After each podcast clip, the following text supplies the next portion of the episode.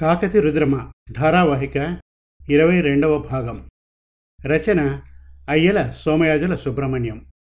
కథాపఠనం మల్లవరపు సీతారాం కుమార్.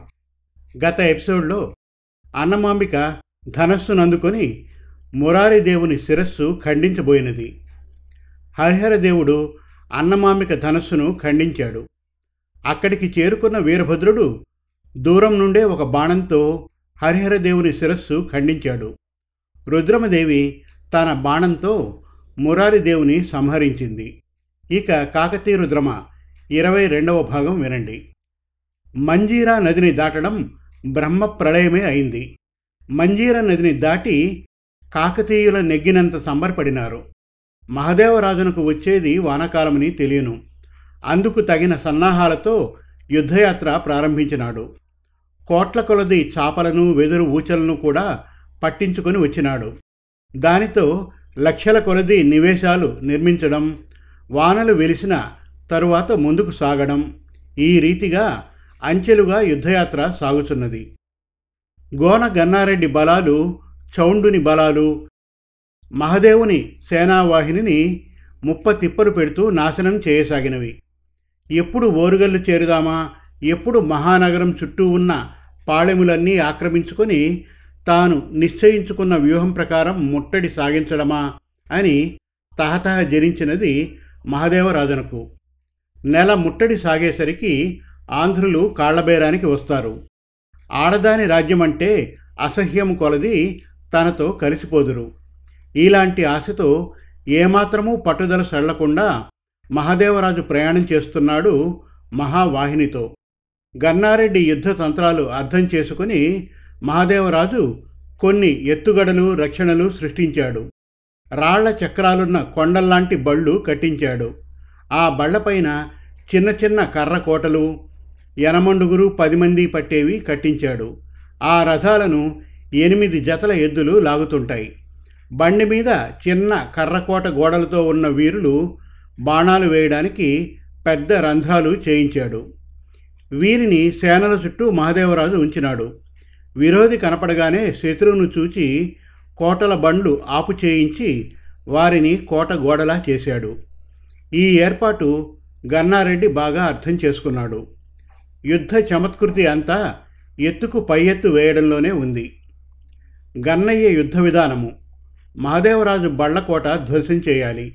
నూనెతో తడిసిన గుడ్డలు ఎండిన చితుకులు నింపి కాడులు లేని బళ్ళు ఇరవై వేలైనా సిద్ధం చేయించి విరోధి వచ్చే దారిలో నేలపైకి ఆ బండ్లు నలుమూలల నుంచి దొర్లుతూ వచ్చే ప్రదేశాల్లో సిద్ధం చేసి ఉంచాలి. దారుల్లో రాళ్ళు రప్పలు లేకుండా ఉండాలి.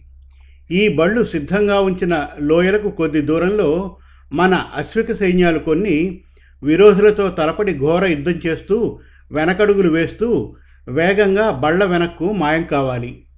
బళ్ళకు మంచి బరువు కట్టాలి.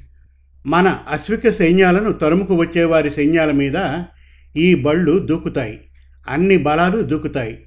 ఈ బళ్ళు అన్ని వేపుల నుంచి పడాలి. ఆ శకటాగ్ని ప్రయోగం వల్ల మహదేవుని సైన్యాలు యాభై వేల వరకు నాశనమైపోయాయి. అతడు కాలాగ్ని రుద్రుడై ఆంధ్రులను కాలి కింద పురుగులుగా రాచివేద్దామన్నంత కోపం వచ్చింది. అయినా ఏం చేయగలడు? ఇన్ని లక్షల సైన్యంతో బయలుదేరి కూడా పరాభవం పొందుతూనే ఉన్నాడు.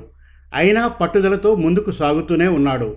ఆంధ్రులతో యుద్ధం నల్లేరు మీద బండివలే అని ఎప్పుడూ అనుకోలేదు.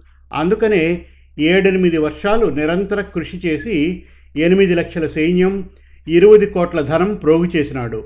తన తండ్రి కృష్ణభూపతి దేవగిరి రాజులకు తలవంపు తెచ్చినాడు. గణపతి దేవునకు భయపడి స్నేహమని తన రాజ్యం ఎలాగో దక్కించుకున్నాడు. తాను వంశ ప్రతిభ అప్రతిమాన కాంతితో వెలిగింపజేయలేని నాడు తన జన్మకు అర్థమేమి? ఇంతకంటే మంచి అదను తనకెలా దొరుకుతుంది? ఆడది రాజ్యం చేయుటయా అని సామంతులు తిరగబడుచున్నారు. ఆంధ్రరాజ్యం చాలా భాగం కబళించవచ్చు. తనకు అణకువ అయిన వాడిని ఒక్కని ఓరుగల్లు సింహాసనం ఎక్కించి తాను నాటకం ఆడించవచ్చు. ఇంతకన్నా యుద్ధ విజయ సమయం తనకు కుదరదన్నమాట నిశ్చయం. అగ్నిశకట ప్రయోగానంతరం సైన్యం సడలకుండా కూడదీసుకొని నూతనంగా సూచీ వ్యూహాలు మూడు రచించి తన వాహినులన్నీ ముందుకు నడిపించసాగాడు మహాదేవుడు. సేనలను తరిమి తరిమి నడుపుచున్నాడు. ఎలాంటి అడ్డం వచ్చినా దారిలోంచి తుడిచేయమన్నాడు అత్యంత వేగంగా జైత్రయాత్ర సాగించే సేనల దారిలో పెద్ద అవరోధాలైనా అడ్డగించలేవన్నాడు. ఆనాటి నుంచి మహాదేవుని సైన్యాన్ని అడ్డగించడానికి భయపడ్డాయి గన్నయ్య సైన్యాలు. వేగవంతమైన నదికి ఆనకట్ట ఎవరు కట్టగలరు? మళ్ళీ వెనక నుండి యుద్ధం మొదలుపెట్టాడు గన్నారెడ్డి. అంతటితో ఊరుకోక శత్రువు రెండు రోజుల్లో వస్తాడనగా మార్గమధ్యమునకు దగ్గరలో అగ్నికోట ఒకటి కట్టించెను. గంధకపు ధాతువులతో అగ్నిస్తంభాలు సిద్ధం చేయించి అది అక్కడక్కడ మూడు మైళ్ళ పొడవున అరమైలు మందమున పాతివేయించాడు. మూడవ నాడు విరోధుల బలాలు చేరువకు రాగానే ఆ అగ్ని స్తంభాలు అంటించినారు. పొగలు మంటలు ఆకాశాన్ని అంటాయి అగ్ని కుడ్యాలు భరింపరారి వాసనల పొగలు చూచి అతి వేగంగా వచ్చే మహాదేవుని సైన్యాలు ఆగిపోయినవి. మహాదేవరాజు తమ భద్ర గజంపై అధివసించి ఆ దృశ్యం చూసి విరోధిని శ్లాఘిస్తూ సేనలను అగ్నిచక్ర వ్యూహం రచించి నెమ్మదిగా వెనుకకు జరిపించినాడు. ఆ దినమంతా మహాయుద్ధం జరిగినది. సాయంకాలానికి అగ్నులు చల్లారెను. వెంటనే రాత్రైనా సరే సైన్యం ముందుకు సాగిపోండని మహదేవుడి ఆజ్ఞ. సేనలలో యాభై వేలు విగత జీవులైనారు. ఆ వేగంతో మహదేవుడు నాలుగు దినాలలో వచ్చి ఓరుగలను ముట్టడించాడు. ఓరుగల్లు చుట్టూ ఒక ఇల్లు కానీ గ్రామం కానీ లేదు. మురికి గోతులు మండే ఊళ్ళు ఉన్నవి. అనుమకొండ మట్టి వాడాయి పూర్తిగా కుడ్య రక్షితమై శత్రువుల రాకకు సిద్ధముగానున్నవి చక్రవర్తి శ్రీ రుద్రదేవి ఆజ్ఞ రైతు బిడ్డలెవరూ కత్తులు తీయరాదు. పూర్వకాలం నుంచి ఉన్న ఇరుమొనల ఖడ్గాలు ఖడ్గ మృగ చర్మపు డాళ్ళు బల్లాలు తీయవలసిందే. కానీ అలా ఎవ్వరూ యుద్ధ సన్నద్ధులు కావద్దని చక్రవర్తిని ఆజ్ఞ. యావత్ ఆంధ్రదేశము ఆంధ్ర చక్రవర్తిని అయిన శ్రీ రుద్రదేవిపై కత్తి కట్టుకుని వచ్చిన మహాదేవుని ఖండ ఖండాలుగా చేయ ఉగ్రులైపోయారు. చక్రవర్తిని ఆజ్ఞతో ఆగిపోయారు. గ్రామాలలోకి ఎప్పుడూ యుద్ధం రాదు. అది నాగరిక లక్షణం. పూర్వ యుగాల నుంచి ఎప్పుడూ యుద్ధానికి భారతీయ గ్రామాలకి సంబంధం లేదు. యుద్ధ స్థలం ఇరు వర్గాలు నిర్ణయించుకొని యుద్ధం చేయుదురు. కోటలచే రక్షింపబడే గ్రామాలను మాత్రం ముట్టడింతురు. రుద్రమదేవి మహాదేవుని గోదావరి తీరం కడ ఎదుర్కొందామని చూసింది. కానీ మహాదేవుడు ప్రతిష్టానపురం కడనే గోదావరి దాటడం చేత ఆ ప్రయత్నం మానుకున్నది. మహాదేవుడు అఖండ సేనావాహినితో వస్తున్నాడు. దారిలో ఎదుర్కొనుట ఓటమిని ఎదుర్కొనుటే అని శివదేవయ్య మంత్రి ప్రయత్నము మాన్పినాడు. గోన గన్నారెడ్డి తన వంతుగా మహాదేవునికి చేయవలసిన నాశనము చేస్తూనే ఉన్నాడు. ఆహార పదార్థాలు కూడా అందకుండా అందుబాటులో ఉన్న వాటిని తస్కరించడం మొదలగునవి. ముట్టడి ప్రారంభమైంది. కంపకోట నుండి నిశిత బాణవర్షం ఎదుర్కొన్నది. మహదేవరాజు ఆ మహానగరపు కోట గోడలను నిశితముగా చూస్తూ చుట్టి చూసి వచ్చెను. కంపకోట చుట్టూ ఉన్న కందకము చిన్న నది వలె ఉన్నది. కంపకోటకు చుట్టూ చిన్న చిన్న బురుజులు ఉన్నవి. కంపకోటకు అరమైలు దూరాన మహదేవుని సైన్యాలు ఆగినాయి. వెదురు పేము ముళ్ళకంపలు పేడతో గంధకంతో ఆ కోట గోడ నిర్మితమైంది. వీరులు కంపకోట పైనుండి యుద్ధం చేయరు. కంపకోట వెనుక తట్టున ఉన్న బురుజుల మీద నుండి మేటి విలుకాండ్రు శత్రువును చీకాకు పరుస్తారు. ఆ బురుజులు కంపతోనే నిర్మిస్తారు. శత్రువులకు కంపకోటలంటే భయం. కంపకోట గోడల వెనుక నుండి బురుజుల మీద నుండి శత్రువులను బాణాల చేత శిలా ప్రయోగాల చేత అగ్ని వర్షం చేత చికాకు పరుస్తూ ఉంటారు. ఒకవేళ కంపకోట పట్టుబడుతుందని భయం కలిగితే ఆ కోటను కాల్చి తమ నగరంలోకి చేరుకుంటారు. మహదేవరాజు కంపకోట చుట్టూ అర్ధమైల దూరంలో ఇరువది చిన్న కోటల నిర్మాణానికి తలపెట్టి పని ప్రారంభించను. ఆ ఇరువది కోటలను కలుపుతూ ఒక చిన్న గోడ నిర్మాణం చేయించసాగాడు. ఆ గోడకు ముందు పెద్ద గొయ్యి ద్వారాలకు ముందు మాత్రం దారులు.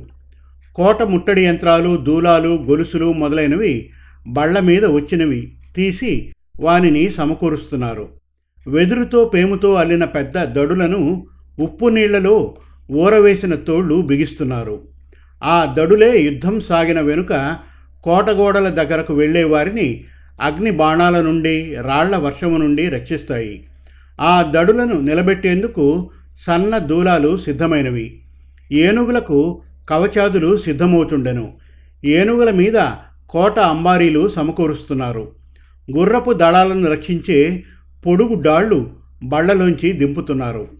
యుద్ధ వీరులు యుద్ధ నాయకులు దళపతులు అశ్వపతులు ముఖపతులు నివసించే శిబిరాలు సిద్ధమవుచున్నవి. నగరపు కోట చుట్టుకొలత పదిహేను కిలోమీటర్లున్నది. ఆ కొలత చుట్టూ అరమైలు నుండి ఒక మైలు మందముగా మహదేవరాజు సైన్యము విడిసినది. సేనలకు సరిపోవు ఆహార సామాగ్రులు ఉంచడానికి దండు మధ్య అక్కడక్కడా కోట గృహాలు నిర్మించారు. వానికి ఇరువది అంగల దూరములో ఐదు వేల పచన గృహాలు నిర్మించారు. పచన గృహాలకు నూరు అంగల దూరములో వైద్యాలయములు ఉన్నాయి. అశ్వికశాలలు గజశాలలు వైద్యాలయాలకు నూరు అంగల దూరంలోనున్నవి ఆ పైన సేవకుల పాకలు పందిళ్ళు ఆ పైన స్కందావార రక్షణపు కంపకోటలు నాశనమైనంత నాశనము కాగా మహదేవరాజు సేనలో ఐదు లక్షల వీరులు ఉన్నారు. దేవగిరి నుండి బయలుదేరిన వారు ఎనిమిది లక్షలు. సేవకులు వర్తకులు బండ్లు తోలువారు దాసీలు వైద్యులు చాకలివారు క్షురకులు వంట చేయువారు మొదలైన వారు మూడు లక్షలున్నారు. ఈ మహాజనమునంతటినీ చూసుకొని తాను వేసిన పథకము రీతిగా అన్నీయూ జరగడము చూచి మహాదేవరాజు జయము తనదేనని ఉప్పొంగిపోయినాడు. తన స్కందావారమంతా కలయదిరుగుతూ అన్ని విషయాలు స్వయంగా మహారాజే కనుగొనడిచే వీరులకు సేనాధిపులకు సేవకులకు నిర్వచించలేని సంతోషం కలిగినది. మహదేవరాజు వచ్చి మూడు దినాలైంది ఇంతవరకు ఓరుగల్లులో అలికిడి లేదు. స్కంధావారం బయట అలికిడి లేదు. శివదేవయ్య మంత్రి రథమెక్కి నగర రక్షణపు ఏర్పాట్లు ఎలా ఉన్నాయో చూడడానికి వెళ్ళాడు. ఆయన భటులు శిష్యులు పండితులు సేనాధిపతులు వెంటరాగా సరాసరి తూర్పు ద్వారం దగ్గరకు వెళ్ళెను. అక్కడే పరాశక్తి అవతారమై పురుషవేషంతో కవచాదులతో ఉత్తమ అశ్వం ఎక్కి అంగరక్షకులు ముఖ్య సేనాధిపులు సచివులు కొలువ రుద్రదేవి దర్శనమైనది. అందరూ తమ తమ వాహనాలు దిగి గురుదేవులకు నమస్కారం చేసి ఆశీర్వాదాలు పొందారు. శ్రీ చక్రవర్తితో తంత్రపాలుడు ప్రోలరౌతు ఉన్నాడు.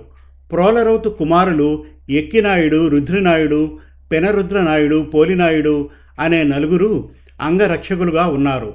మారన్ రాజు ప్రోలం రాజు దానపనాయుడు మారిన నాయుడు కవచ రక్షకులుగా నుండిరి. మొదటి కోట అయిన కంపకోటను రక్షింప ప్రసాదిత్య నాయుడు తన వంతుగాను రెండవ కోట మట్టి కోటను రక్షింప వీరభద్రుడు తనపైనను వేసుకున్నారు. మూడవ రాతికోటను రక్షింప జాయపసేనాని నియమింపబడెను. లోని నగరికోట రక్షింప చాళుక్య మహదేవుడు నియమింపబడెను. ప్రసాదిత్య కుమారుడు రుద్రసేనాని నగరపాలకుడుగా తూర్పు ద్వారాల రక్షకుడుగా ఏర్పాటయ్యను. నాగభూపతి పడమటి ద్వార రక్షకులుగా పైకి పోయే సేనలకు అధిపతిగా నియమితులైనాడు. పడికము బాపదేవుడు ఉత్తరపు ద్వారము దక్షిణ ద్వారమునకు బెండపూడి ప్రళయమంత్రి నియమితులైనారు. భూమికోటకు ఎనిమిది గవనులు ఒక్కొక్క దిక్కునకు రెండు రెండు గవనులు ఉన్నాయి. పదునెనిమిది దిడ్లు మూలకు మూడు దిక్కుకు ఒకటి తూర్పునకు మాత్రం మూడు చొప్పున ఏర్పాటు చేయించినది రుద్రమదేవి. కంపకోటకు గవనులు నాలుగు దిడ్లు ఎనిమిది ఉన్నవి. రాతికోటకు గవనులు నాలుగు దిడ్లు ఎనిమిది చేర్చినదామె. రాతికోట లోతట్టు సోపానాలు పెట్టించినది. రాతికోట బురుజులపైన వీరవరులు కాపున్నారు. కంపకోట మట్టికోట రాతికోట భూమికోట ఇటుకల కోటలు ద్వారాలన్నీ చక్రవర్తినియు శివదేవయ్య చాళుక్య వీరభద్రుడు అంగరక్షకులు చుట్టుముట్టి మట్టికోటకు పోయి గోడ ఎక్కి విరోధుల పటాటోపాలన్నీ చూస్తూ సాయంకాలానికి తిరిగి నగరు చేరుకున్నారు.